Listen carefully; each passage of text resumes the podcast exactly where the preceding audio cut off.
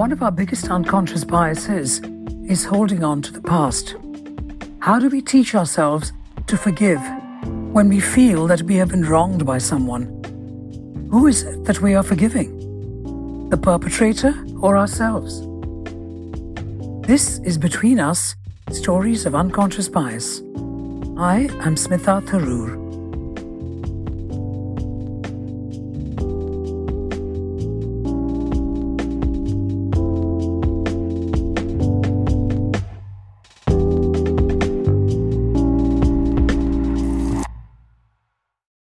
Part two of my podcast interview with Robin Shohet.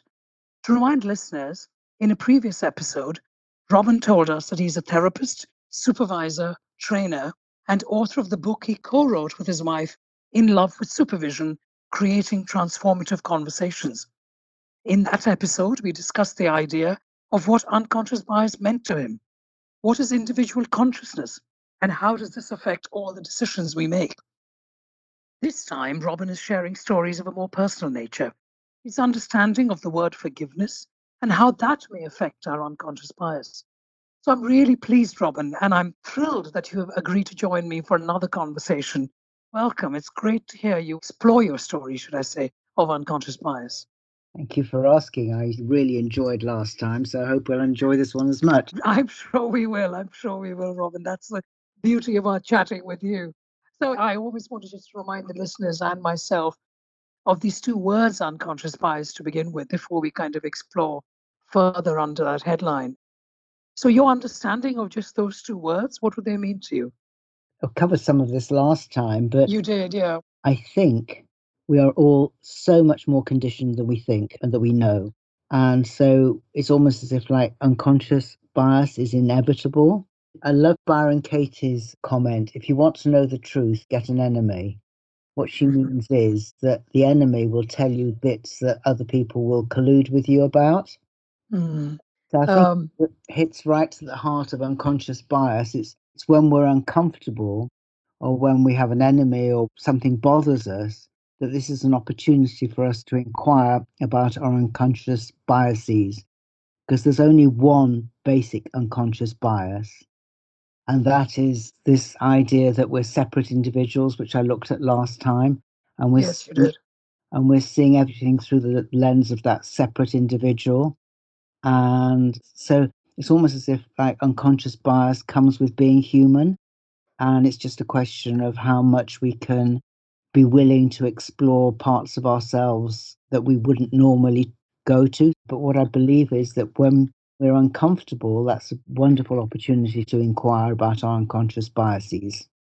That's so true, Robin. And in fact, I want to just remind the listeners, or urge the listeners, should I say, to, to go back to the earlier episode and find that as well after they listen to this particular conversation with you, Robin, because we explored a lot around what we mean by unconscious bias. And, and there's one unconscious bias, as you said. So thank you for that. But we're talking about forgiveness and how that may affect our unconscious bias. I would love to hear some stories around that. What does that mean to you? Well, I'll go back to the how I came to be working with forgiveness because it's quite a funny story. I was due to write a book on revenge with a friend, and he wouldn't write or couldn't write, and I was doing all the writing, and I got very angry with him, and I wouldn't speak to him, and he came up to me and his generosity He says, I don't want to write a book with you, but I want to be your friend. And I thought this was such a generous offer. that I said, okay, and went round to his house. And he said, you know, I really want to be your friend. And I thought to myself, the person I'm angry with, he said, yes, I've changed. But I don't feel like I'm the person that was messing you around. And I looked at him and I thought, oh my goodness, if I'm angry with him, I'm angry with a ghost. If the person has changed, then who am I angry with? And then out of my mouth came, okay, let's do a conference on forgiveness, which we did, which was magnificent. But the insight was that I was angry with a ghost. If somebody has changed, then I'm angry with a ghost. But the sense? point, though, Robin, is that you're saying to me that you actually accepted, you know, because so many of us would have similar conversations, is what I'm thinking, where perhaps you say you're angry with me about something, and I say, Come on, Robin, you know I've changed. Why do you believe him? Or does not your anger still overtake with the emotion and say, Come on, of course you haven't changed. I'm still angry with you. Isn't that an easier option? I'm saying. It's a useless option. If the person's changed, I'm wasting all my anger on somebody who doesn't exist. But how do you know that he's changed? Is the question I'm asking. I saw it. It was quite clear. He was softer. He wasn't so tight. You know, I believed him. Why wouldn't I believe him? Right. It's like he was generous. He said he wanted to be my friend. That's an act of generosity. It uh, is, yes. So why wouldn't I believe him? So when I was at school, I hated most of my school, but I remember this one quote from T.S. Eliot at the cocktail party. And I think it's relevant here because our bias, okay, I'll say it now. are but we die to each other daily. What we know of other people is only the memory of the moments during which we knew them, and they have changed since then. That's beautiful. Could you just say that again? Because I think we need to hear it twice to really appreciate that, if you don't mind. Not at all. Ah, but we die to each other daily. What we know of other people is only the memory of the moments during which we knew them, and they have changed since then. Memory of the moment. That's what's jumping up in me. Yeah. It is literally a moment. And then since then, we have changed again. Yes. And I love that because we're talking about unconscious bias. And one of the biggest unconscious biases is to be holding on to the past. And there's another quote while I'm into quoting, and I, I will try not to quote too much, but there's a psychoanalyst called Wilfred Bion, and he says you go into a session without memory, desire, or understanding. Without memory is just what we've been talking about, not holding on to the past. Mm-hmm. Without desire, I don't need you to change. And without understanding, it's an acknowledgement that I really don't understand you and never will. But we so clean slate is how I'm seeing it, isn't it? A completely, totally clean slate without bringing anything of yourself into the conversation. Well, it's without bringing any of my past rather than any of myself because myself. Or the future, though, past, present, or future. That's what you're oh. saying. because you don't have the desire. Is that yeah. correct? Yes without the past or the future. So be completely only in the present moment. Yes. That is what I'm saying. And so the biggest biases is that we live in the past or the future most of the time. And that's how I came to do a conference on forgiveness. And from then on, I really started to study it. And I'd seen by that time that revenge doesn't work. And one of the quotes about revenge is that it's like taking poison and expecting the other person to die, or he who plots revenge should dig two graves. And so I'd seen that revenge didn't work, but I was biased against forgiveness. I didn't like the word, it has kind of moral superiority. That was my bias against it because of the way Christianity, in particular, has taken over the concept and used it for all sorts of moral injunctions, moral superiority. And how I came to understand forgiveness was quite different. First of all, we do it for ourselves. So I had to kind of get rid of the bias that I'm doing it for somebody else. I'm doing it for myself. I don't want to be carrying around this anger inside me. It's like it's a form of taking my poison. When we're angry with anybody, for a long time. I'm not talking about just in the moment, for a long, long time. We keep telling ourselves a story about what they did, and we're engaging in victim consciousness. What forgiveness? It just reminded me of something I remember hearing easily 20 years ago. Now, those of us of a certain age will remember when Nelson Mandela was freed from the jail and he was walking from, there was a long walk with his then wife, Winnie, and he walked from the jail grounds to the gate. And I think it might have been Bill Clinton who was making a speech that I heard. He asked Nelson Mandela, So you must have really hated your jailers, you know, having kept you in there for so long. And he said, I did hate them a lot when I was living in the jail. But as I walked from the jail to the gate, I told myself that I must forgive them because if I don't, I will never be free. Yes. And that I thought was very powerful. And that's what you're saying, aren't you? Yes. Exactly. If you're doing it for yourself. Yes. So that's what he said. I want to be free. really free. Exactly. And one of the biggest biases that we have is a need to be right. Hmm. I'm laughing because I think so many of our listeners will be nodding their heads and saying, oh, God, yes. it's about our ego, isn't it? And we all want to be right. We don't Yeah. want to be wrong or wronged either. Both. Yes. The need to be right, I think, is one of humanity's greatest addictions. Hmm. that's a big sentence. What does that mean then? You knew intuitively, that's why you laughed. Ah, yes. well, exactly. But we all do that, though, don't we? I mean, that is an unconscious bias. But it comes down to how we see ourselves. Yes, ultimately everything does. But if you examine the need to be right, which is a bias, why do we need to be right? I would suggest that un- fundamentally underneath, we feel wrong.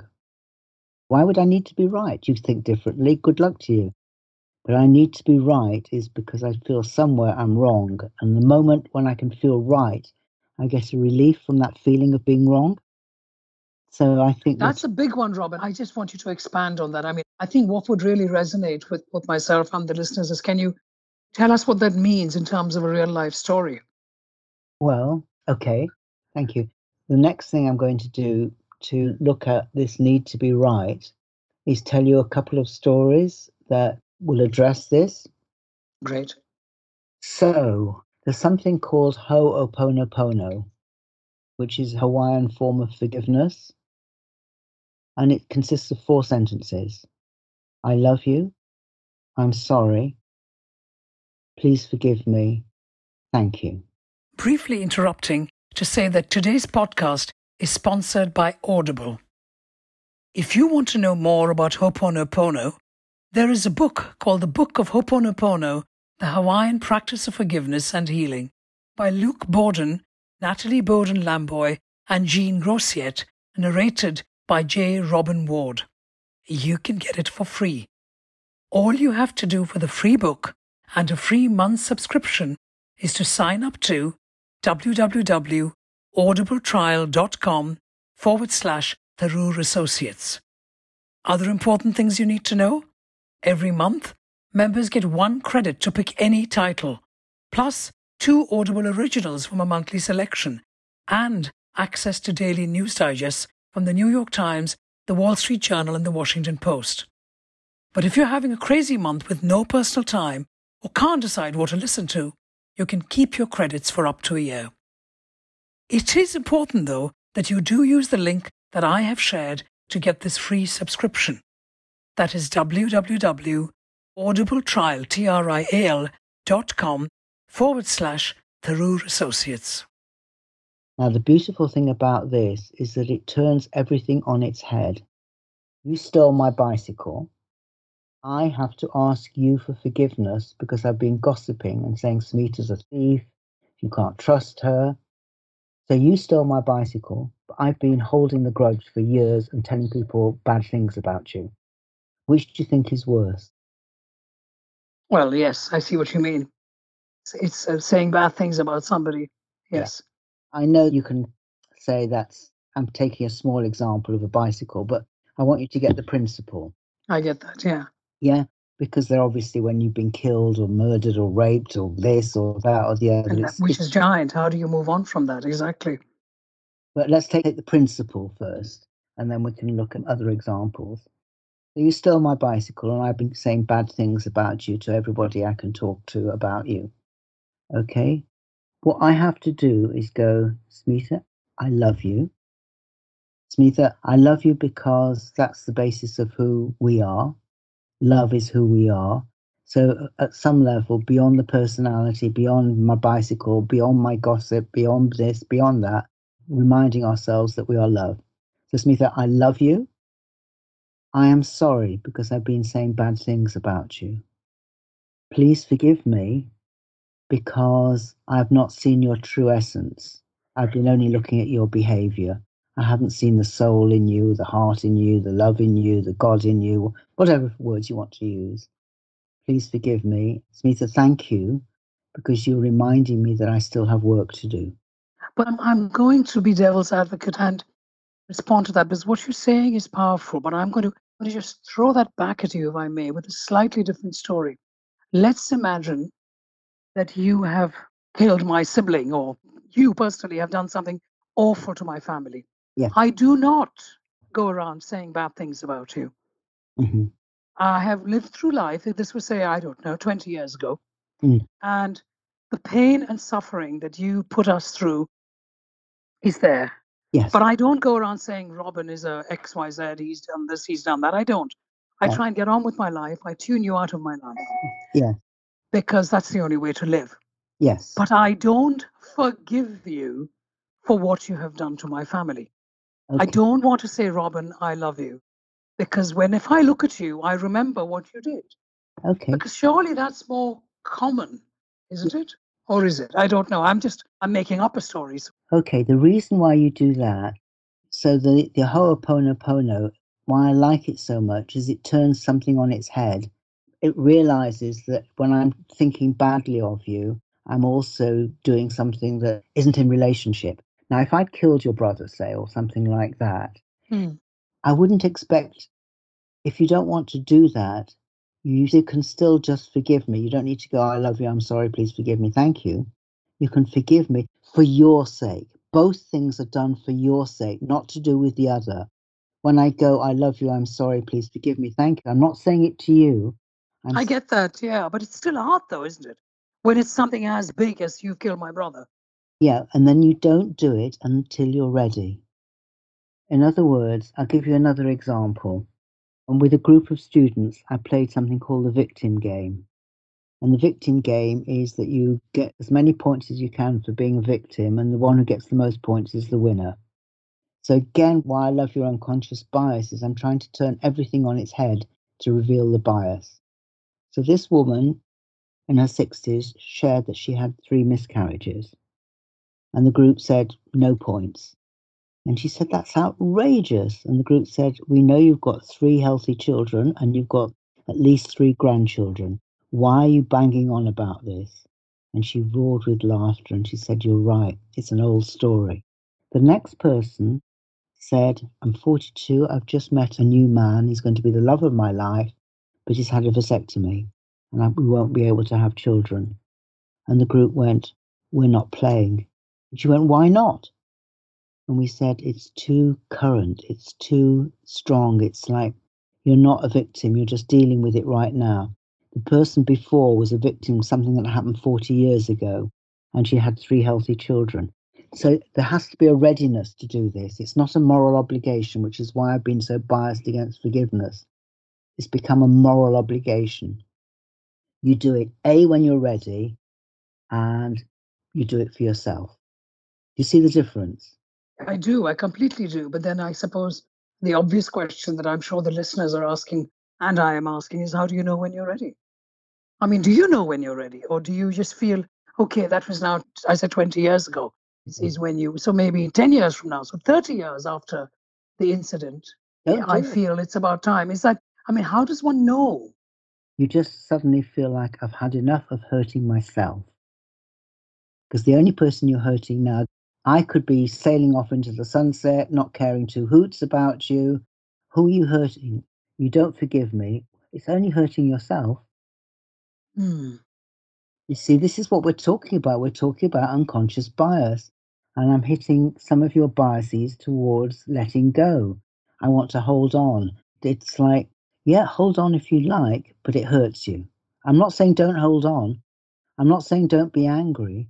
I'm saying there might come a point where you've said, I've had enough of doing this to myself. And so, really, it comes down to that, doesn't it? The whole idea of forgiveness is about being free, as Nelson Mandela so wisely put all those years ago. Well, look, if anybody had a reason to be angry and hold a grudge and not forgive, it's him. Exactly. And you see, you did understand it, but then your ego came in and found all sorts of justifications why not to and everything. But if you you wouldn't have told me that story unless you understood completely what I was talking about. Well, totally, I do. But I think also, both for the listener's sake and mine, we have to, to see the other thoughts that most of us, including me, will think about in terms of forgiveness. I mean, you know, is it important?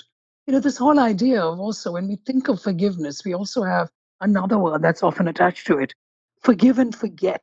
Oh no, that's all nonsense. You don't forget. Ah, right. No, no, no. Right, right, right. I'm not having that. And I'm not saying forgive as a moral obligation. I'm saying you do it for yourself when you're ready. Let me tell you two stories. Please. Okay, so the first one is my stepson, and we've had a difficult relationship. I knew him when he was one and brought him up, and he resented me because he thought I'd taken his father's place and blah, blah, blah, blah. We've had a very difficult time. And it got to such a pitch where I thought, I've got to do something. So I walked down the street. His name's Joe. Joe, I love you. Joe, I'm sorry. Joe, please forgive me. Joe, thank you. And I did it through gritted teeth. I didn't want to do it. But I realized that I was hurting myself, I was hurting my wife because she felt piggy in the middle. So I thought, okay, I'll just do this. And then one day we were in Scotland and coming back from a boat trip, and I heard myself say, It's over. The person that I'm angry with doesn't exist. He's just in my mind right now. He doesn't exist. What's happened is not happening now, it's in the past. So I rang him up, went for a walk, and since then our relationship has been totally different. So I did it because I felt I had to do it, not because I wanted to do it, not because I thought he hadn't done terrible things and he probably thinks I've done terrible things. It's over, and I was ready. That's the first story. The pause a minute. I just want to respond to. I want to hear both stories, and they're so powerful. I want to kind of reflect on the, this story before we hear the next story. This is, but then from your stepson's perspective, this is your story. Would he have agreed with what you're saying now? I don't know. Would he say that he, when he went for that walk with you and he heard you saying that? I mean, He did he also say? No, no, he didn't hear me say it. No, I know you said it to yourself, but you you started conversing with him, and your relationship has we- changed. We didn't. So, from his perspective, though, do you think he might have said it to himself? Robin, Dad, whatever he calls you, you know, I forgive you, I love you. No, he wouldn't have done that. He just responded like I responded to the person I did the forgiveness conference. When he said he'd changed, I responded to him. Joe saw my change. He saw me having a different attitude and he was generous enough to respond. And we've never talked about the past. That's beautiful.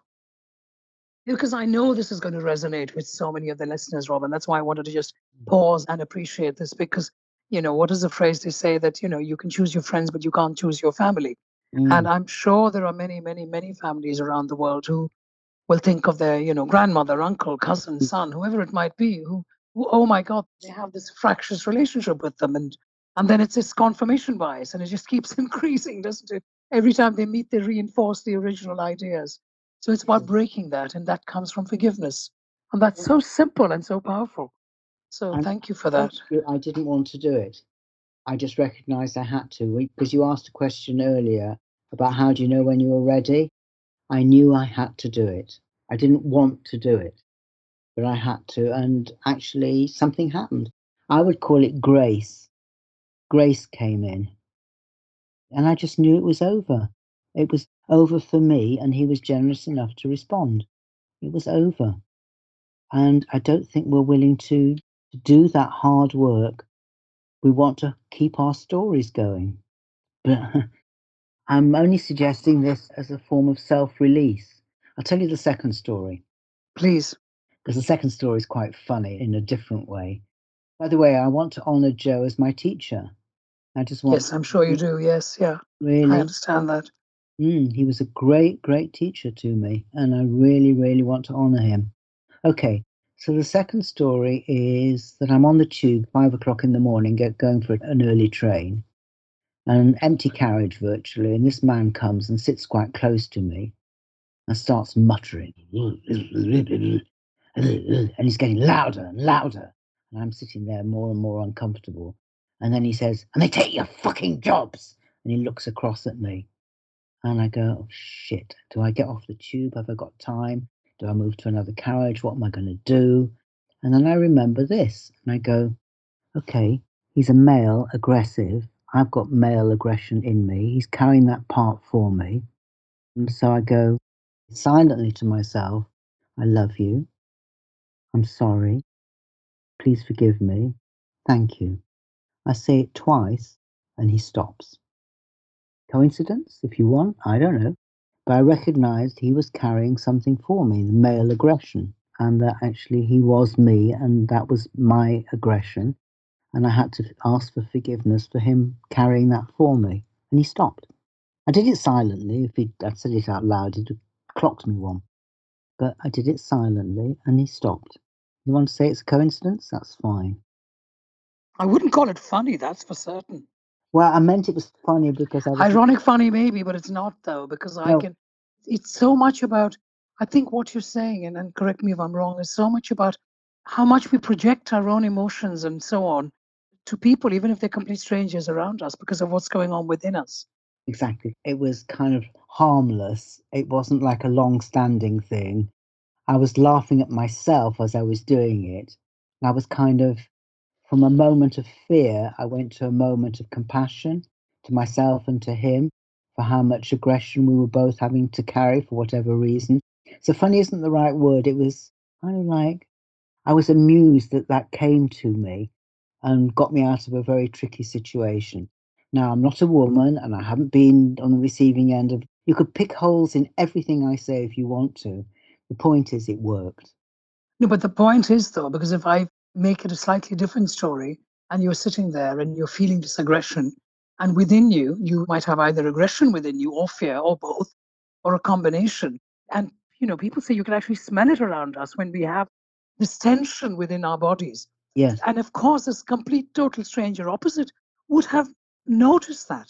yes, And therefore, that would have then built, built up further within him. yes, exactly. Whereas, because you said to yourself, I forgive you, I love you, and you're quite, your No, body was just so, Whoa, so whoa, chilled, so relaxed. whoa, whoa, whoa, whoa, whoa, wait. I don't say I forgive you. That's really important. I said, Ah. please forgive me. Me, right. Oh, listen, you get it completely wrong if you don't get the sentences right. That is Love correct. you. Thank you for interrupting. Yeah. I'm sorry. Please forgive me, not I forgive you, because that implies he's done something wrong. Please forgive me for not seeing your essence and having bad feelings about you. You. That's so That important. is the power of that. That is the crucial point. And yes, so you're absolutely right. And that's the thing that we have to remember. And then obviously he realized, he felt instinctively that you were relaxed. And so there was no point for him getting worked up around me. Yes. But I recognized that he was carrying some of my male aggression. That actually he was me. Have I lost you? No. I have, you No, no, no. I'm just thinking how simple the story is and yet how incredibly powerful it is. Yeah. I'm just thinking, which is why there's silence my end. I'm not used to your silence. So, can you see how this fits in with your unconscious bias? We have so many biases about forgiveness, about letting go, and so on. It's only because I went into revenge really thoroughly that I saw how completely useless it was, and that actually we forgive for ourselves when we're ready. Yes, I have nothing more to respond to that because it is very powerful. Do you have another story? May I dare I ask to reinforce the point? Well, I have stories. I mean, I probably think of others around me, but now anyone I have difficulty with, I walk round going, I love you, I'm sorry, please forgive me, thank you. I do it to myself. And the beauty of this is you can do it when you're walking down the street and it's got nothing to do with the other. This is all about forgiving ourselves for our misperceptions, for holding on to things. See, Yeah. this is the power. Sorry, I just really, really, really want for all of us to appreciate that you're not sitting in front of that human being and saying, No. I love you, please No, forgive no, me. no. It is not about that. You're walking by yourself, but you have got your mind thinking about that person Yes. and you are speaking to yourself and you're entirely alone Yes. and you are working with who you are and your connection with that individual. Yes. That's really, really, really important for all of us to take away from this. Sure, absolutely. If we think about forgiving another, I think the Nelson Mandela story was just, you just got it spot on in the first five minutes. It was just about he did it for himself. We're repeating ourselves, but if anyone had a cause to be angry, it would be him. And he understood, he just freed himself. And I don't Yes. think we want to free ourselves. We want to be, and we'll go back to something that was really important that I said earlier. We want to feel in the right. If I can feel I've been harmed, yeah, I have a moment of I can feel like I'm justified, my anger is justified, I feel in the right, I feel like self righteous. It gives me a kind of energy. And I think we can get addicted to that energy of the victim consciousness. And I'm not saying there aren't some victims, I'm not saying that. I'm talking about victim consciousness as opposed to this happened to me, it was awful, got PTSD, I'm in a state. I'm talking about when we build our identity around the victim. I'm not talking about bad things haven't happened to people. I wouldn't want to. So. I am who I am because of what you did to me. Yes. That is what is you're calling is victim consciousness. So yes. everything about who I am, or most things about who I am, is so defined because of that one experience that I had with you 35 years ago or whenever. Yes. Or even five years ago, or even three years ago. Or even, yeah, whenever. Yeah. And it's saying, I don't want to be defined by the past. The past has hurt me and it's traumatized me, but I don't want to be defined by it. That's the important distinction. It's not saying that bad things haven't happened. It's not saying we shouldn't be upset. It's saying, I don't want to be defined by it. That's very, very, very important. Exactly. I could talk forever, but I think we should pause. Okay. Because there's so much that we need to take away. I mean, could you repeat that sentence again for us to close on? The Hawaiian sentence. And could you also give us all some advice on whether there's something else that we can do to further understand this idea of forgiveness? Can we read something? Where can we go to explore further and understand and own this idea of forgiving myself. Okay, well, the, the four sentences are X, I love you, because love is basically the truth, whatever the person's done. X, I'm sorry, because I've been having negative thoughts about you, and that increases the pollution in the world. My negative thinking adds to the pollution in the world actually I've written an article, a chapter in a book called How Green Is Your Mind? And I'm saying, imagine mm-hmm. you're a car and your brain mind is the exhaust pipe. And every time you have a negative thought, you're polluting the planet. I love it. So, yeah. X, I'm sorry because I'm polluting the planet by my negative thinking. X, please forgive me for not seeing who you really are and in not seeing who you really are, I'm not seeing who I really am either. I'm choosing to listen to the ego mind, which is full of hate and revenge and judgment and fear and whatever. So it's not only please forgive me to X, but it's please forgive me to myself and being less than who I really am. And X, thank you for giving me this opportunity to examine my mind and my ego and go beyond it. I love you. I'm sorry. Please forgive me. Thank you. I think on that note, we will stop. Thank you, Robin. Robin Shohet. This has been extremely powerful because it is such a simple story, for want of a better word, on how we can grow as human beings. Mm. Robin, thank you so very much. Well, thank you, because I think unconscious bias, you've got to the whole root of humanity. It's just like, I think you've got hold of something really important, is what I'm saying. I know. Thank you. And I love the fact that I, I can have speakers like you for the, for the world to hear and to appreciate and to learn from. Yeah. So thank you so much. Thanks.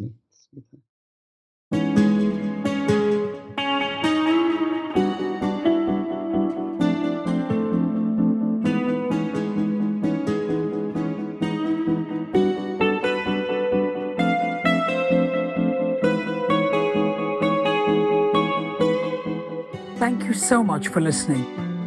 I have been told that this podcast is ranked in the top 3% globally and heard by people in 98 countries. Thank you, listener, wherever you are, whether it's Albania, Afghanistan, Nigeria, or Nepal, Sweden, or Saudi Arabia. We could not have this podcast without you, the listener. As always, if you like this episode, please do share. I would also like to thank Jack Godfrey for his original music for season 6.